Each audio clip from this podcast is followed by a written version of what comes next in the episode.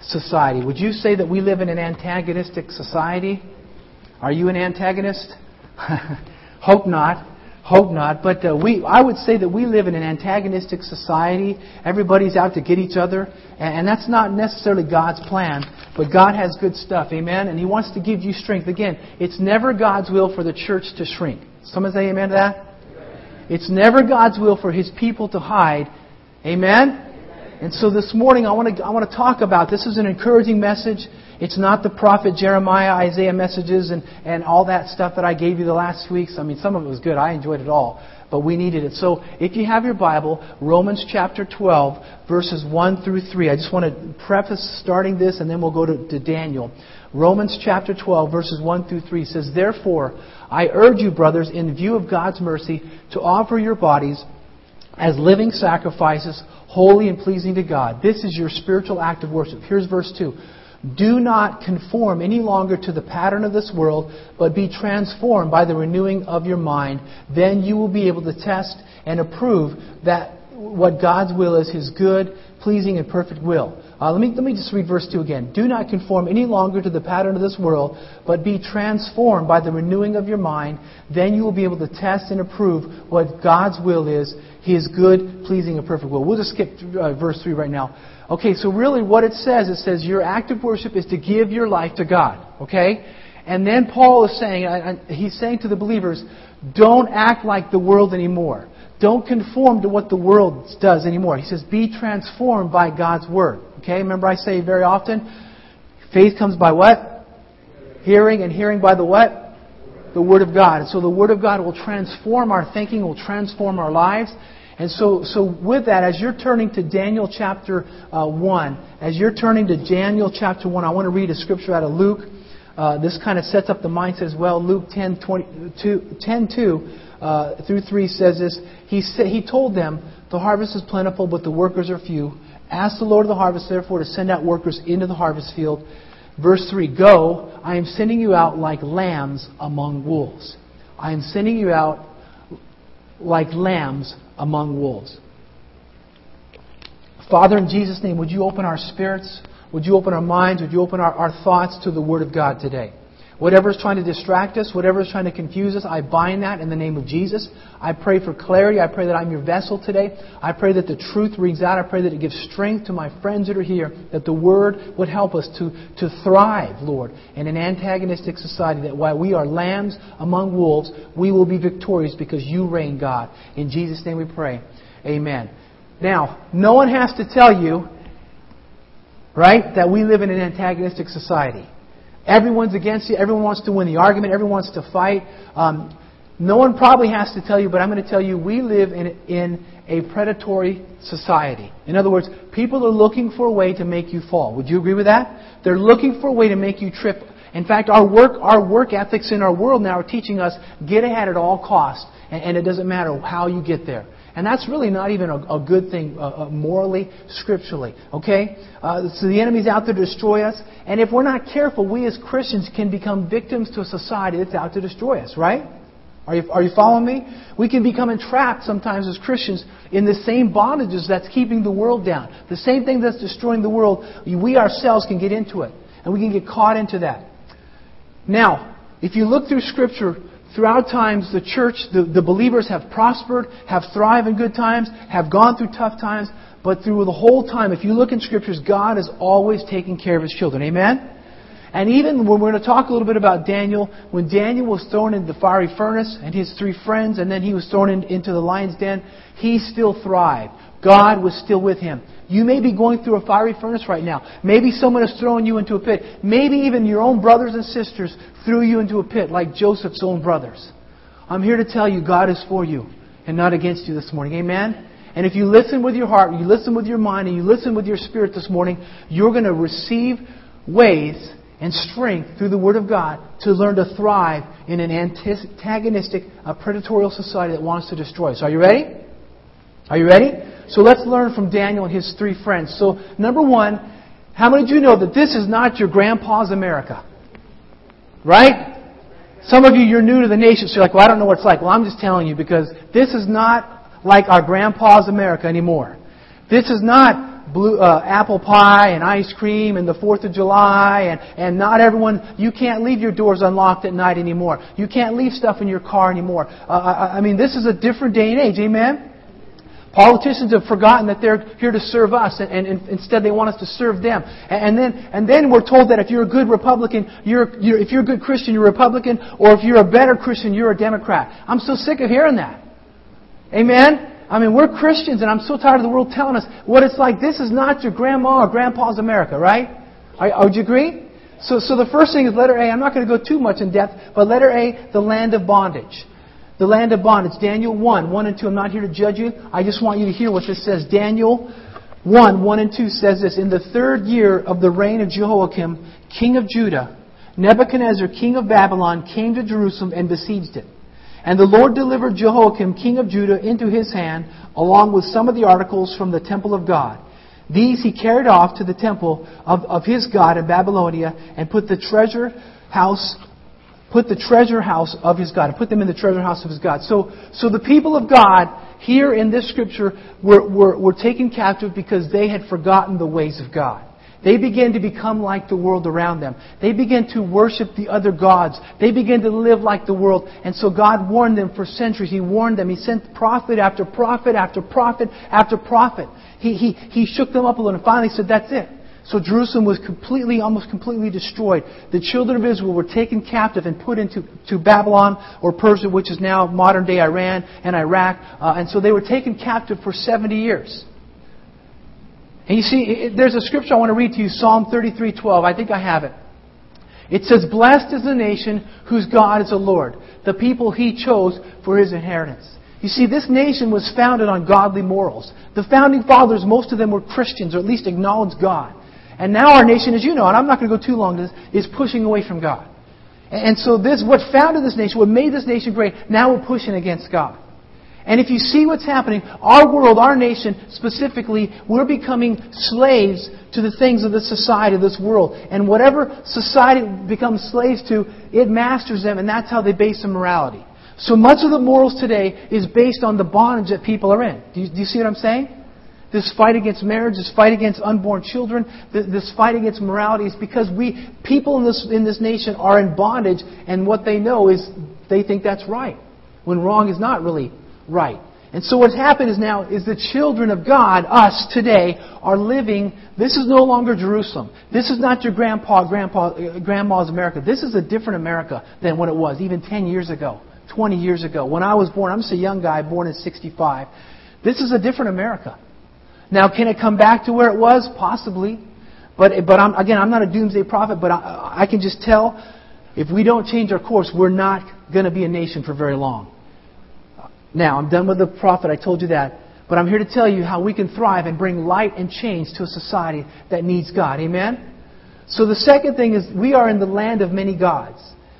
We are in the land of many gods. In fact, if you turn, keep your finger in Daniel 1, we'll go there in a moment, but flip over to Daniel chapter 3, verses 1 through about 5 or 6. Uh, Daniel 3, 1 through 6. And, and today, the United States is still a pinnacle nation. We're still one of the top nations of the world. There are many other good nations, but what's happening is the nation of America, we're becoming enthralled with, with the lifestyle of the rich and the famous. We're, be, we're, we're beginning to, to worship politicians, sports stars, singers. We're, we're, we're, we're, we're worshiping people with, with wealth.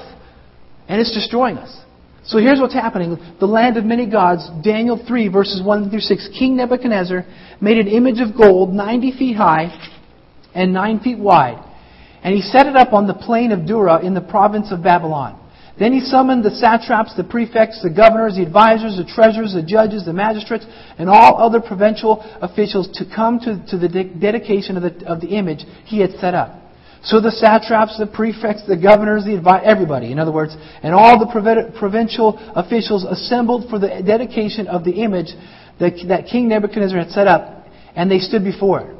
Then, then the herald loudly proclaimed, This is what you are commanded to do, O people, nations, men of every language. As soon as you hear the sound of the horn, the flute, the zither, the lyre, the, the, the harp, the pipes, and all kinds of music, you must fall down and worship the image of, God, of gold that King Nebuchadnezzar has, has set up. Verse 6, I will read that. Whoever does not fall down and worship will immediately be thrown into a blazing furnace. So, so the king said, if you don't worship me, you're going to be, you're going to be burned in fire. And basically our society says, if you don't worship me, your life's going to be terrible. Would you agree? We are fixated on the lifestyles of the rich and famous. And, and I'm sad and I know I'm going to probably upset some of you, but I'm seeing an unhealthy in our nation worship of the President of the United States. The past, the current, whether you like it or not. People are expecting the President to solve all the problems in the world. He will never do that.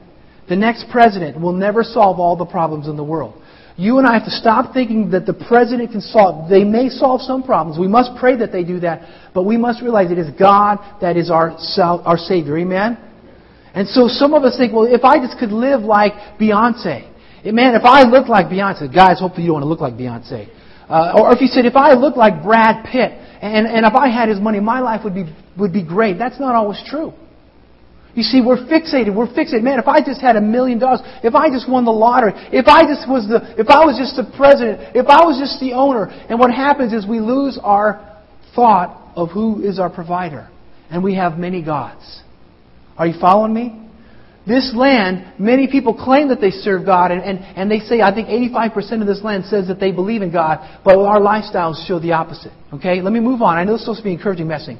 Letter C. Go back to Daniel chapter 1. Letter C. Society tries to rename you. So first they tell us who to worship. Right. Right? They tell you you must bow down to these people, and then they say, not only that, but I'm going to rename you. So Daniel chapter 1, verses 5 through 8. It says this, verse 5, Daniel 1, 5 through 8, verse 1. The king assigned them, speaking of, of, of Daniel and his three friends, the, the king assigned them a daily amount of food and wine from the king's table. They were to be trained for three years, and after that they were entered the king's service. Among these were some from Judah Daniel, Hananiah, Mishael, and Azariah. The chief official gave them new names. To Daniel, the name Belteshazzar. To Hananiah, Shadrach. To Mishael, Meshach and to Azariah, Abednego. So we always refer to them Daniel, Shadrach, Meshach, and Abednego, right? But Daniel resolved, listen to this, Daniel resolved not to defile himself with the royal food and wine, and he asked the chief priest, uh, the chief official, uh, for permission not to defile himself in this way. And so what happened was, Daniel, I'm going to say it, Shadrach, Meshach, and Abednego, were told that you're to live like us, you're to eat like us, we're changing your name to be like us. And Daniel said, please, official, we are not going to partake of the king's portion. And he, and he put, basically said, listen, you allow us to eat our kind of food, and I'll, I'll guarantee you in, in, so many days we'll be healthier and we'll be stronger. I mean, this guy, he, he, he could have, they could have lived the life. I mean, they could have lived the life of Riley, that old saying. But instead, he said, we're going to live our life the way we know, the way we're called to do it, and they were healthier. You're going to begin to see how God blessed them because they stood up for the right things. But listen to this. The world is always trying to tell us how we should live our Christianity. Isn't that funny? They're telling you they don't even believe in the Bible or they doubt the Bible, and they're telling you how you're to live your life. They're telling you how a Christian should act. They're telling us what we should believe when they don't believe in the Bible that we believe in. We cannot follow that, amen? It, it, it breaks my heart that, that we are the, supposed to be the people of the Word, but we don't know the Word of God. Amen? Are you with me? It's going to get encouraging. So, oh, here we go, Pastor. You're going to go at us. But they try to mold us into their image. They, they try to tell us, they try to rename us. They, they try to say, hey, hey, you, you got to be like us. In fact, uh, I, was, I, was, I had the privilege of hearing uh, Senate Chaplain Barry Black. He's, he's a retired Navy chaplain. He, he retired as a, as a captain or, or colonel, maybe if you're familiar with that. And he was a chaplain for 30 years, and now he's a, uh, he's a chaplain to the Senate. And, and if you hear, if you ever read about him, hear a story. I think I've had the privilege of hearing him three times every time I get something great from him. And so he was told that, that when he became a, a young uh, ensign, a junior grade, I'm sorry, he, he became a, a, lieutenant junior grade in the Navy, they told him, he was a, a Seventh day Adventist, still is, they told him, they said, Chaplain Black, if you want to, if you want to make it higher in the Navy, you're going to have to change denominations. In fact, there's some other things you're going to have to stop doing. He said, I will not do it. You're not going to change my name. My denomination is the one that endorsed me. That's the way I was raised. I'm going to live this way. And tell you what, if you ever, if you ever get to hear him or read his book, God has blessed him because he stood for what God had called him to do. You see, your boss is going to tell you you have to vote Democrat, you have to vote Republican. The news is going to tell you how to vote. you should vote as the Lord leads you. Amen? Your company's going to tell you, you know what, you need to act like this because if you're part of our company, you, this is how we act. And if you say, you know what, this is not biblical, you can't change my name because I'm a Christian. Do you see what I'm saying? God will honor you for honoring Him. You should not be afraid or ashamed to be a Christian. Amen? Even if it's politically incorrect, even if we go to prison, we should not be ashamed to be called, be called Christians. Allow God to transform us. The, the, the fourth thing here is we live in a predatory society. I've already said this, a predatory society. Society is looking for ways to trip us up. They're trying to use our faith against us. Do you see that happening now? Uh, the whole, this whole thing again. I know I'm not going to. I don't want to go there too long, but the whole the whole uh, same-sex marriage thing. And the Bible is very clear. I stand with God on this. That that homosexuality is a sin, just like gossip, just like lying, just like drunkenness. But if we if we live in a certain lifestyle, God doesn't like it. Whether you're a drunkard, whether you're a liar, whether you're homosexual. But for them to say that homosexuality is okay because it was misinterpreted in the Bible, that's not right. They're trying to tell you to change your name. And, and it could be anything. It could be some other, other issue. But we, we, we live in a predatory society where they try to change the word, they try to use the word against us. You know the old saying, misery loves company, right? So they're in bondage. They're, they're miserable. And they hate it to see that we're joyful. They hate to see that we're redeemed. In fact, the devil hates that you're redeemed and you're going to heaven. Do you understand this? And so the devil's out there, and I, I, I've mentioned this to you many times. There's a target on your back. He is out there. The Bible is very clear. The enemy comes to steal, kill, and destroy. And the enemy is throwing darts at you. He's trying to trip you up with schemes and always trying to, to get you in trouble. In fact, I think of Joseph. Remember, Joseph was thrown in the pit by his brothers. Then he, then he was in jail. He was forgotten in jail. He could have been bitter the whole time. And then he becomes the head servant in, in the house of Potiphar. Do you remember that? It said he was good looking. I mean, he was a strapping young man. I mean, when he, when he pulled off the shirt, he was ripped, right? He was beyond Brad Pitt. Right? I mean, this is the scripture says that he was he was he was a handsome young man. I'm jealous. I mean, because anyway, I'm just kidding. Just kind of lighten me up a little bit. So, so Joseph uh, was working in Potiphar's house, and Potiphar's wife was looking for a way to trap him. She'd been looking, she'd been looking, and finally she caught away. She said, "Hey, let's let's let's go and let's let's be unfaithful to my husband together." He runs. She grabs his coat. He's falsely accused. What happens to him? He's in prison, but God again raises him up because he did the right thing. You see, the world may accuse you, but if you do the right thing, God will lift you up. Amen? So let's not let the world tell us how we are to live our lives, and, and the enemy's out there to get us. In fact, Luke 21, 16 through, through uh, 19 says this, or 18 says this, I believe, or 19, whatever it is here. I have some typos, I believe. You will be betrayed even by parents, brothers, relatives, and friends, and they will put some of you to death. All men will hate you because of me. But not a hair of your head will perish. By standing firm, you will gain life. Jesus says, if you stand with me, I will take care of you. Amen? People will hate us because they have, we have Jesus in our lives. Are you following me? Okay, so let me encourage you now. Let me move on to the tough stuff, from the tough stuff to the good stuff. Here's how you and I can live and thrive in an antagonistic society. Are you ready? Here we go. Is be resolute in God. What's resolute mean? It means firm. I'm going to stand with God no matter what the world tells me. Whether if my family leaves me, my country leaves me, my friends, I'm going to be resolved to serve the Lord. So the first thing is this. Are you ready? Trust the sovereignty of God. Say this with me. There is a God, and I am not Him. Say it like you believe it now. There is a God, and I am not Him. And so with that, you must know that God has you in His hand. Amen? He loves you. He has the best in store for you. You've got to trust Him through the trials. Amen? You have to hold on to Him in the storm. You must know that He is going to take care of you in the fiery furnace and in the lion's pit. Amen?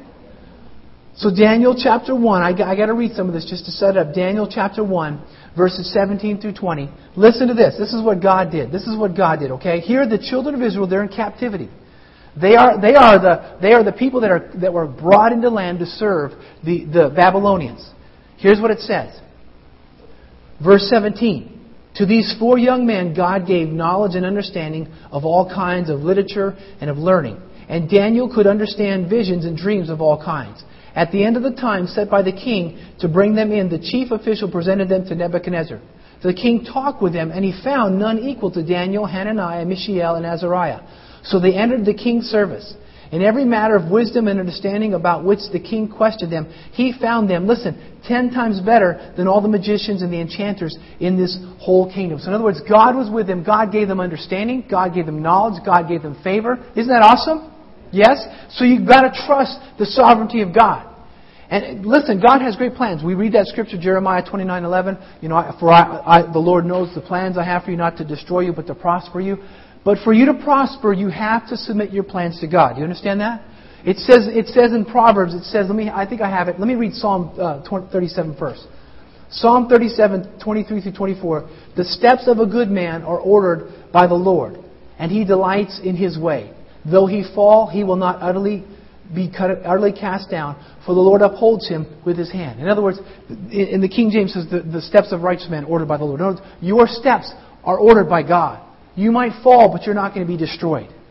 Amen? Come on, some of you now should, you should be inside doing this. I'm going to get up. God is with me. Amen?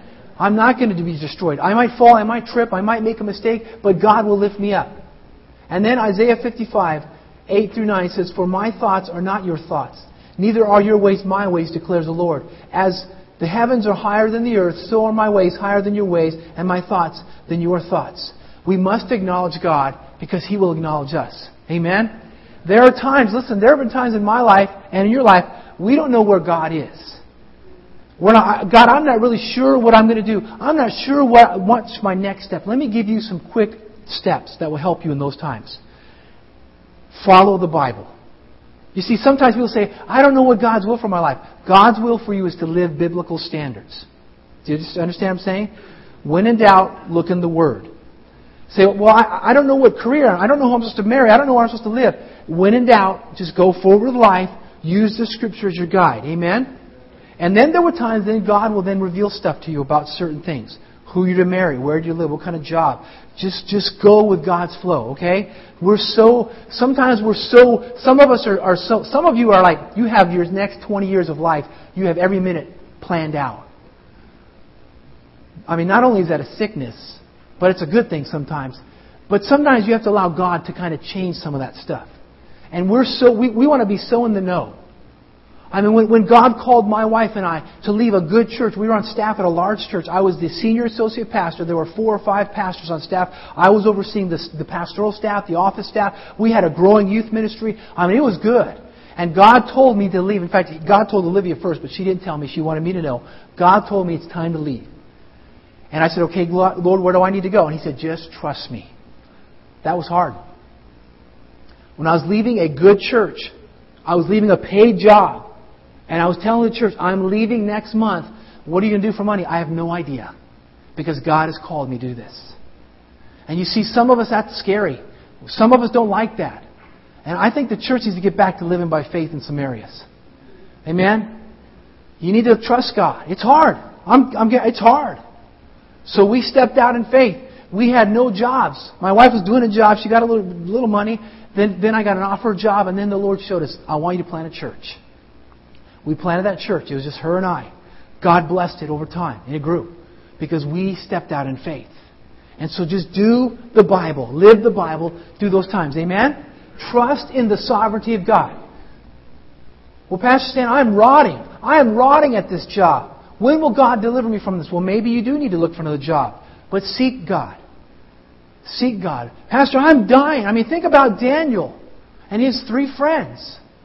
Think about Joseph. They could have complained, they could have griped, but I'm looking through Scripture and I don't see anywhere where those men griped. Think about it. Think about it. Think about what happens if you were taken from the United States of America and we were forced to live in Canada. So that may not be bad. Okay, we were forced to live in Siberia. So that might not be bad. Well, yeah, that's pretty bad, okay? And you're forced, you're, you're told that you're not to worship anymore. You're told that you must learn these ways. What would happen? No more TV. No more Starbucks. Oh, no more Chipotle. Whoa. Right? I mean, we would, we would gripe and complain, and so sometimes, I'm honest with you, can, I be honest with you? God is waiting for you to stop complaining and griping before He can promote you.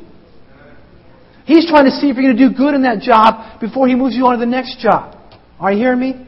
That was extra, by the way. That was free. Let it be. be preparing. I know this isn't proper English, but be preparing for the next opportunity. While you're in the mud, learn how to make mud cakes. While you're in the mud, learn how to, to, to make bricks out of mud. While you're in the mud, learn how to bring someone up out of the mud. You see what I'm saying? Learn while you're there. Be preparing for the next station in life. Daniel and his friends did the best they could where they were at. In fact, he used his current situation as a training ground for the future. Daniel 1:4, young men without physical defect, handsome, showing aptitude for every kind of learning, well informed, quick to understand, and qualified to serve in the king's palace. He, he was to teach them the language and the literature. Do you see it says here? Let me go back. Daniel was, not only was he handsome, that's just not fair, right? He was showing aptitude for every kind of learning, well informed, quick to understand. In other words, Daniel and his three friends said, We're going to do the best we can. We're going to be, a lot of times, sometimes Christians, we come into jobs like, what is the company going to do for me? Instead of us coming, what can I do for this company? Amen? So Daniel and his three friends said, what, what can we learn? How can we prepare? And what can we do next? In fact, I'm going to go back to, to uh, uh, uh, the Senate chaplain Barry Black, Dr. Barry Black. He said that when he became as a junior officer in, in the chaplaincy, he automatically began to work on multiple uh, degrees because he knew that because of his race at that time when he was a first young, uh, a young uh, chaplain that they, they, there was still some racism happening in the Navy back 30 years ago. And, and so he, he decided to get other degrees. He decided, in fact, he said, it kind of convicted me. He said, I, he said, no TV. I took, when I went home at night, I went to learn. I didn't want my brain to be washed by the t- to be brainwashed by the TV. And he said, I turned off the TV and I, I learned and he got multiple degrees before they even told him to. Instead of complaining where you're at, work on your future goals. Do the best that you can where you're at. You might be in a low level job. You might be, you might be in a pit. But do the best you can and learn and then have future plans and future dreams. See, I'm not going to be here for the rest of my life. Amen? I mean, unless you like that job.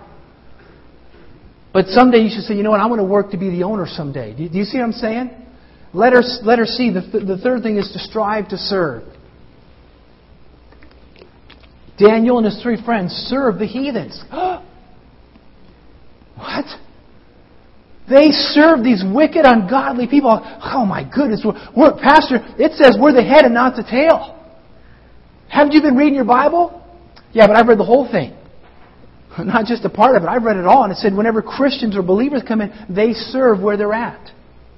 I, I, I recently read a study a few weeks ago, I believe this is in the Washington Post, where people thrive under a servant leader boss versus a dictator boss. They did study after study that people do better when their, their boss is a servant leader who says, I'm going to help you, I'm going to serve you to help our company become a better place, versus a dictator. And so here, Daniel and his three friends, Shadrach, Meshach, and Abednego, they served. And you know what? Our greatest example of servant is who? Come on. Jesus. In fact, here's what it says Matthew chapter 20, verses 25 to 28. Jesus called them together and said, He's talking to the disciples. You know that the rulers of the Gentiles lord it over them, and their high officials exercise authority over them. Not so much with you. Instead, whoever, whoever wants to become great among you must what? Be your what? Servant. Say it with me. Servant. And whoever wants to be first must be your slave. Just as the Son of Man did not come to be served, but to serve, and to give his life as a ransom for many. That, that is countercultural. Right? When you get out of school, when you get out in your, in your military career or, or whatever you're doing, your job, you're told to, to say, hey, you're top dog. Work for top dog. I'm going to tell you, okay, I'm going to give you a secret. For in order for you to become top dog, become the servant of the people around you. I'm not saying that you have to be like subservient, but I'm saying look for ways to serve them, to bless them, to help them. Do you see what I'm saying?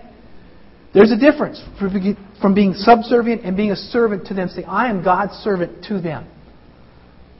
You're, uh, can I just be real with you for a moment? I'm going to anyway. I'm going to challenge you because I think some of your work, office, shop, relationships are going to change when you begin to look at them and say, How can I serve them? Instead of saying, What do they owe me? I'm challenging you. I'm challenging you to go say, How can I serve my boss? Even, you, even though it might be Satan's son, it might be Satan's daughter. Say, how can I serve them? Or maybe your customers. I, you know, I worked in I worked in restaurant business. I used to sell shoes, and I had people just rip me and yell at me and tell me how much a loser it was. And I'd say, "Man, ma'am, I'm sorry." And I'd say, "How can how can how can we do better next time?" It was hard. It was hard, but it was preparing me for ministry, so I can learn how to serve. I can help you. How can I help my, my, my friends, my neighbors? And so serving makes a difference. Back to, to Chaplain Barry Black. Dr. Barry Black tells of how when he when his under his first command, the command chaplain, he was told he, they were said they said Barry, the command chaplain you're going to work for is a closet racist. Your career your career may not go very far. And instead of him pulling the equal rights stuff, he just went in and said, "I'm going to serve this man." I'm going to just serve. I mean, Barry, Barry Black went in the office the, the first day and, and asked the secretary, what time does the boss come in? What time does he go home? What time? And he got there earlier than the boss. He left after the boss. He stayed at his desk while the boss was going out for lunch. He said, "Have a good lunch, boss." When the boss was leaving, the, the command chaplain, he said, "Have a great day, chaplain, command chaplain. I'm here to serve." And he did that. And after a while, the, the, the, this chaplain, his heart began to change. He's like, "What can I do?" And over time, if you, you read the story, now, now Chaplain Barry Black is the chaplain of the Senate. And you think about the Senate of the United States. He's there serving senators. And he said now he has a, a weekly Bible study where there's about 20 to 30 cha- uh, uh, 20 to 30 senators of both parties that come to this Bible study to hear the Word of God. Because he served where he was at. Do you see what I'm saying? You might have a boss that might not like your color. They may not like your hair. They may not like your heritage. They may not like your political background. But if you're there to serve, I guarantee you God is going to see that you get exalted. Do you see what I'm saying? Don't listen to the world. Listen to the Word of God. Amen? This is good stuff. You doing all right? Come on, this is good stuff. Letter D. Live with integrity. I know that's a lost word to, today. This is, and you heard the definition, this is what you do when no one is around. This is what you do when no one is around. And, and the reality is this someone is around. His name is God. He's watching. In fact, the, the, the Bible says the Holy Spirit lives within us. Everywhere you go, the Holy Spirit's with you. So when you're doing good in private, Holy Spirit's with you. When you're not doing so good in private, the Holy Spirit's with you. When you're honest in private, the Holy Spirit's when you're not so honest in private, the Holy Spirit is with you. So you're not fooling anyone. Amen? Listen to this. In fact, here's your homework for the next month. I'm challenging you because I've been reading my, my life journal. We've been, I've been in the book of Proverbs. I think, man, this is good stuff. And so I'm going to challenge you for the next month. Read one proverb a day. There's 31 there. Read one proverb a day, and you'll see the, the wisdom and knowledge, and this will help you get ahead in life. Are you doing okay? In fact, Proverbs 17:20 says, "A man of perverse heart does not prosper." So, so it's really true. Cheaters never prosper. Do you see that? A man of perverse heart does not prosper. He whose tongue is deceitful falls into what? Trouble. So don't fall into the lies of the world. Amen? Here's a good standard. Okay, I heard Chaplain Black say this. Here's, here's what he said. He said, he was asking, you know, how do we, how do we apply the standard? What do we know it's right and wrong? And, and, and he was told this. If you have to explain it to someone, you probably shouldn't do it. In other words, if you have to figure out how you're going to explain why you did what you just did, it's probably not right. If you have to get, if Pastor Dave and I have to, to meet in the office, okay, Pastor Dave, um, when we get before the church, this is what we're going to say. And this is how we're going to try to make this thing happen. It's probably not good for him and I to do that for this thing. Do you see what I'm saying? If you're in sales and you're, you're gonna, your boss is telling you this is how we're going to get more money, we're going to have to, we're going to, we're going to tell them it's this, but really what, what it is, we're just going to charge them more. Do you see what I'm saying? If you have to figure out a way to justify what you're going to do, then you probably shouldn't do it. That is good preaching. That you can take to the bank and to heaven. Amen? Don't fall into what the world says. Integrity is intentional. You have to be intentional in your integrity. I don't have time to read it, but, but Jonathan Edwards was a, was a preacher way back in the 16, 1700s. And when he was 17, he came up with 70 resolutions. Go online, Jonathan Edwards, and, and look for his 70 resolutions. And he was a phenomenal preacher. In fact, he, he, taught, he, he did a, a, sermon. He would read his sermons. He, he had thick glasses, and he would read his sermons verbatim, and he'd preach a sermon, uh, man in, in the hands of an angry God. And people literally were crawling and crying for salvation. They saw the, the, the floorboards open up and flames coming up, burning them like hell was opening up, and people were rushing to the altars. And all the while, this guy is just reading his sermon because he couldn't see very well. He was a man of God. And I wish more men of God and women of God would start acting like that. I wish more, more believers in the church would start acting like men and women of God. Amen? Come on, you want to go forward? Then trust the Lord. Obey Him. Be a person of integrity. Letter E, trust God for favor. Trust God for favor. Whenever you have to self promote, you're going to be in trouble. I've already talked about that before. If you, if you always have to say, hey, hey, man, I got the project done, I got it early. And not only that, I, I shined your shoes, uh, boss, and then I, I, I, I mean, if you always have to say, well, I, I can do that, I can do all things because Christ is, you know, Christ is, if you're always having to toot your horn, I'm going to just tell you, you're going to have to be in trouble. Now, there'll be a few times say, yeah, I, I can. If they ask you, can you do this? Absolutely. I know how to do this. And sometimes you can offer, you know what, uh, boss, I do have an expertise in this, and whenever you need me to do that, let me know. Do you see what I'm saying? There's a difference. See how I did that? Instead of saying, well, hey, I, I, I got all kinds of experience. I'm better than everyone else in this office. What does that say? Remember Joseph? Hey, hey guys, my coat's better than yours. In fact, you're all going to bow down to me. Versus, hey, I'm just living in God's favor right now. And yeah, I have some skills and talents. Here's what I can offer. You let me know. That comes across a lot better, doesn't it? then hey, I, I know it all. You can be confident, you can be firm, but you don't have to be a know it all. In fact, God gave Daniel and his three friends great favor. Proverbs 16:3. Listen to this. Commit to the Lord whatever you do, and your plans will what? Come on, it's up there, right? Commit to the Lord whatever your plans, whatever you do, and your plans will succeed. Commit now. You can't commit bank robbery. That's against God's rules. You can't commit lying. That, God's not going to prosper things that are unbiblical. Do you see what I'm saying? You're smart, right? But I decided to say it just in case. Just in case. Yes, you can have dreams and plans because God gives you dreams and plans. Those dreams and plans that you have are from God. Proverbs 3, 5, and 6, it says, Trust in the Lord with all your heart and lean not on your own understanding. In all your ways, acknowledge Him, and He will make your path straight. Acknowledge Him. Amen? He will make your path straight. Letter F. Letter F. Expect God. Expect God to equip you. What God calls you to do, He will equip you. He will empower you. He will enable you to do what you're called to do. Do you see what I'm saying? If you're saying, well, what college I should go to? Ask God. He'll guide you. Who, who, what kind of job am I supposed to do? Ask God. He will guide you. He will give you skills and talents. In fact, He gives you vision, and also He gives you provision for the vision. Isn't that awesome?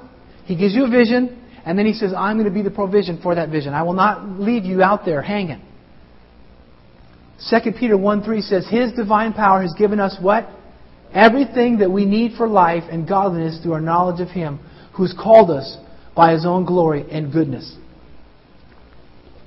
God wants you to succeed in everything that you do, and He wants you to bring glory. Then Psalm 5:12, For surely, O Lord, you bless the righteous. You surround them with your favor as with a shield. So just expect God to equip you. Amen? Letter G. This is, this is good stuff. Are you doing good? I'm, I'm guaranteeing if you begin to apply these things that I've given you, these are just some guidelines. If you apply them to your, your life, your schooling, your business, your marriages, your, with your neighbors, I'm guaranteeing you, you're going to prosper in life. Why? Because Daniel proved it.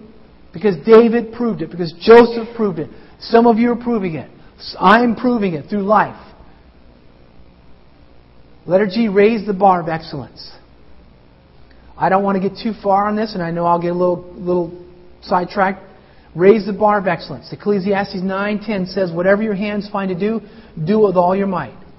For in the grave where you're going, there is neither working, nor planning, nor knowledge, nor wisdom." In other words, uh, while you're on this word, this world, work hard. I love vacation. I love kicking back sometimes. But we're a society that loves kicking back more than we do doing stuff. I mean, we're trying to we're trying to make it that we only work 20 hours a week. I mean, that would be great, you know, if you can do that and have other people work for you, sure. But we are a society. We are we are we are just intoxicated with trying to get away with doing nothing. And you've got to say, you know what? This this this time on this earth, I might have 50 years, I might have 60, I might I might have I might have 90 years, but I got to work hard on those 90 years. Don't fall into this trap that we could, from from right out of high school, you can begin to retire. It is possible. Some people have done it. And I've said this before. If you're a believer If you're a follower of God, you should be one of the best employees that your company has. Amen? You should be one of, the, one of the best bosses, the best managers, the best supervisors. If you're an owner of the company, you should be one of the best owners of a company. It breaks my heart when Christians are the laziest. When we're, we're ready at 454, we're like this.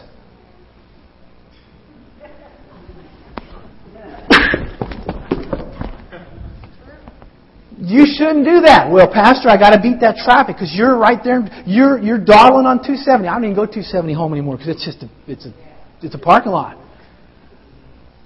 It wouldn't kill you to show up a few minutes early at work. It wouldn't show. It wouldn't even kill you to be on time. Did, did the pastor just did the pastor just say that? Yes, I did. And it's good medicine, amen? In fact, let me just go ahead and go to the next step. You should give your all for God's ministries as well. Did the pastor say, Yes, I did? You should not offer God your leftovers. You should give Him your best. Amen? I know I'm going to tease some of you and you're going to get a little upset, but coming in here at, you know, church starts at 10.30 and I know Pastor Stan start at 10, 10.35, 10.40. You come kind of rambling in here at 10.50, 11 o'clock. And then as, as soon as I say, let's stand, you're doing this.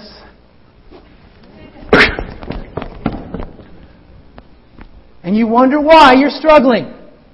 Did I just say that? Yes, I did. You wonder why there's no one friendly to you in this church. Because you're not here when we're talking to you. We talk before service and we talk after service. I love you. And if you want to grow in your faith, you've got to spend some time with God. Amen? And if God calls you to serve in the nursery, I don't want to work in the stupid nursery. I hate kids. Then help us move you somewhere else. Oh, I love kids. Then let us get you in there. Well, I have to work with these changed diapers. Man, we'll do it for the Lord. Amen. I'm in the sound room. No one sees me. I see you. Hey, there you go. Well, I teach a Sunday class and no one comes. Invite people. Amen. Are you giving your best to the Lord when, when, when we ask you things at the church? Do you, yeah, I better not. I better stop. When you're faithful in the little things, God will give you stewardship of big things. When you start showing up on time and earlier at work and in church, when you give your all in the nursery or whatever ministry it is, or some of you have ministries that, that I'm waiting for you to start. And you're waiting for me to start it. I'm waiting on you. You're like, well, Pastor, when are you going to start it? Because that's not my gift. It's not my call. It's your call. It's your gifts. It's your talents. And so, some of you are waiting on God. Go forward. Come to me. Say, hey, I'd like to start this ministry. And I'll say, high five. Let's do what we can to help you make it happen. Do you see what I'm saying? You have gifts and talents that I don't have that this church needs. In fact, whenever you go to work, when you're at the church, you should remind yourself of Colossians 3:23. Whatever you do, work with, at it with all your heart, as working for who? The Lord, and not for men. You're not doing it for Pastor Stan. Do you understand what I'm saying? You're not doing it for me. You're doing it for God. You're not working for your boss, you're working for God. You're not working for the government, you're working for God. I know the government sometimes is anti God, but you're still there as God's representative. And you're God's light in the school, in the home, in the courtroom, in, in the operating room, out on the fields, on the streets, whatever you do, in the shops, whatever you do. It says this, check this out, verse 24. Since you know that you will receive an inheritance from the Lord as a reward, it is the Lord Christ you are serving. Are you doing good? Now let me, let me end up on this. I know some of you are going to get ready to bolt. Don't bolt, please. Number three, expect a fiery furnace experience. And I know that there's a lot of Christians out there saying, I'm the head and not the tail. Christians will never go through hard times. I don't know where they get that from. That's not even in the Bible. That's not even biblical to say a Christian will never have a hard time. You show me the Bible where believers and children of God never had a hard time. And I'll show you a false Bible and I'll rip it up in front of your face. And I know that there's this, in the charismatic Pentecostal, we have the blab it, grab it doctrine that, hey, I'm a, a king's kid and I, I can get away with anything I want and I'll never have trouble. That's not even biblical. Because if you look at the children of kings and queens in the Bible times, they were servants. They worked hard. Not all of them, but they set examples. And kingdoms sometimes were attacked. Sometimes there were turmoil. Sometimes there were famines. Sometimes there were hard times. But they stayed faithful to God. And so, I don't know what you've been smoking or drinking or someone's told you about, but Christians will, are going to face fiery furnaces. And I don't know why Christians right now are whining and complaining about the economy. You're still eating, aren't you? You're still breathing, right?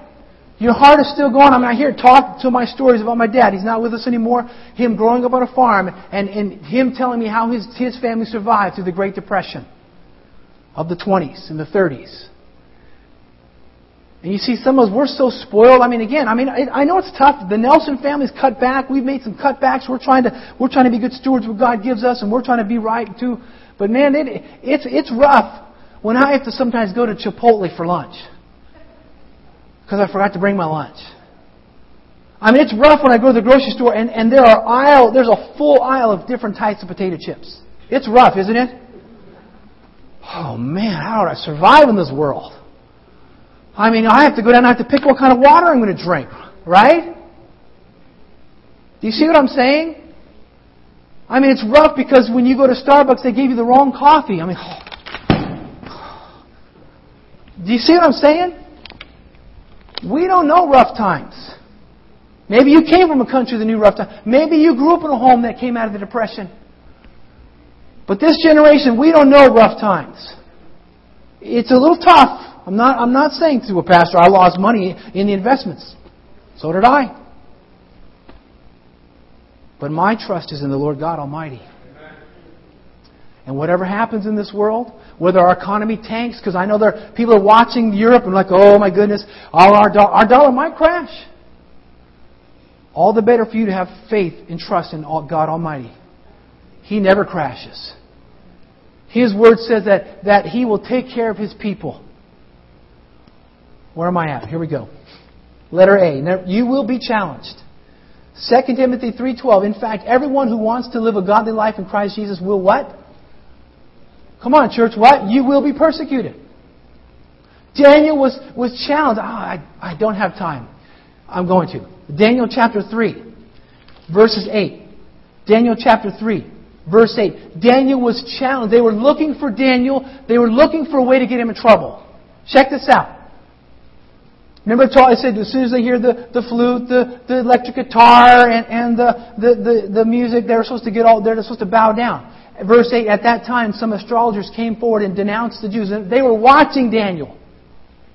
Hey, Daniel, they don't bow down when, when the music comes on. And so they go and they say, hey, they said to King, Nebuchadnezzar, O King, live forever. You have issued a decree, O King, that everyone who hears the music are to bow down and worship the image of gold, and that whoever does not fall down and worship will be thrown into a blazing furnace. And there are some Jews whom you have set over the affairs of the, the province of, of Babylon, Shadrach, Meshach, and Abednego, who pay no attention to you, O king. They, they neither serve your gods nor worship the image of God. Of course, he's furious. They were looking. Remember, we live in a predatory society. They were looking for a way to get them. You know, it could have been easy for Daniel, Shadrach, Meshach, and Abednego. Said, guys, you know what? I got to tie my shoe when the music's on. Oh, my contact fell out. They could, you know, it's okay. Let's just let's just do this and we'll be safe. You know what they did while everyone was bowing down? They didn't bow down. Did they fear? Psalm 27:1 says, "The Lord is my light and my salvation; whom shall I fear?"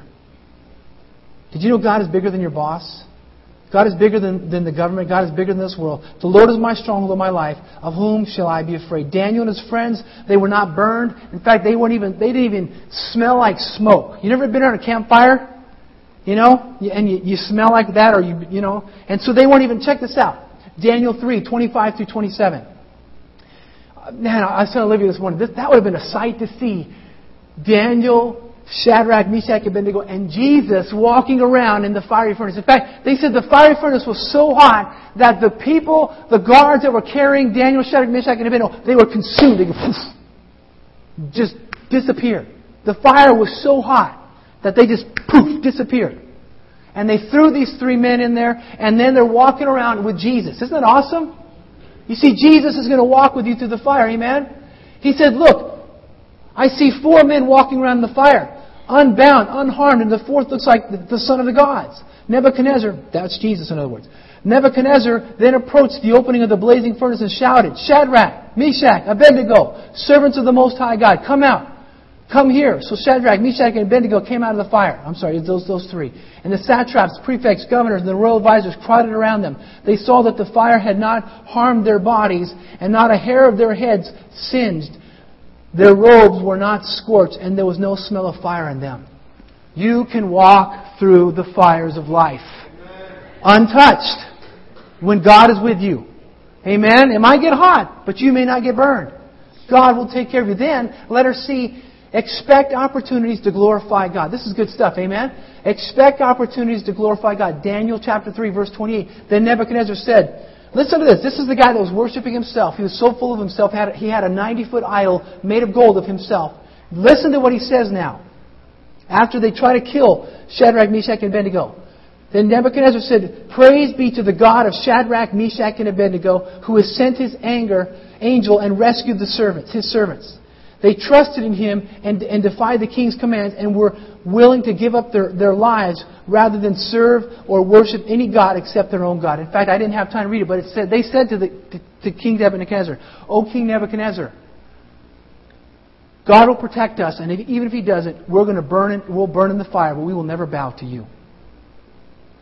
Do you have that kind of faith? You see, God will bless you when you stand up for God. In fact, then it says, check this out. Verse 30, Daniel 3:30. Then the king promoted Shadrach, Meshach, and Abednego in the provinces of Babylon. You see, through the fire, through the standing with God, there was a promotion. Some of you might be going through the fire right now. Some of you are wondering why you work at that, that terrible place that you're at. Let me tell you, God honors those who honor Him. You cannot go wrong for living for God. Do you understand me? When the world tells you to lie, don't lie. When the world tells you to cook the books and cheat on the paperwork, don't do it. When the world tells you it's okay to have an extramarital affair, it's not. Amen? When the world tells you to do all that you can to get ahead, don't. At the expense of others. Would you stand with me this morning? God will have the last word at the end of time.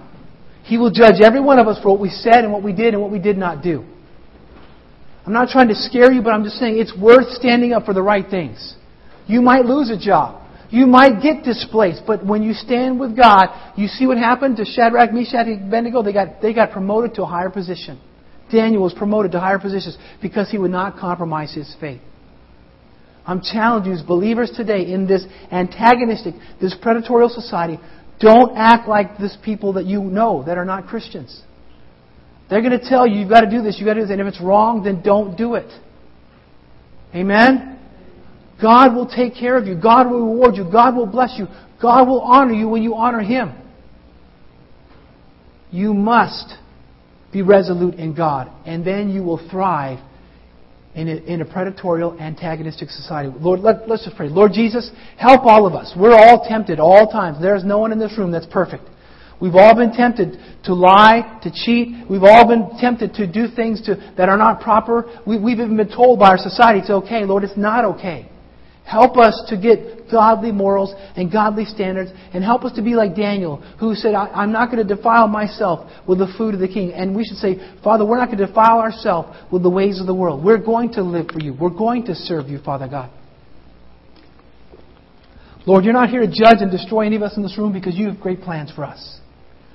And Father, I'm asking for anyone in this room that have maybe compromised. Maybe they have bowed down.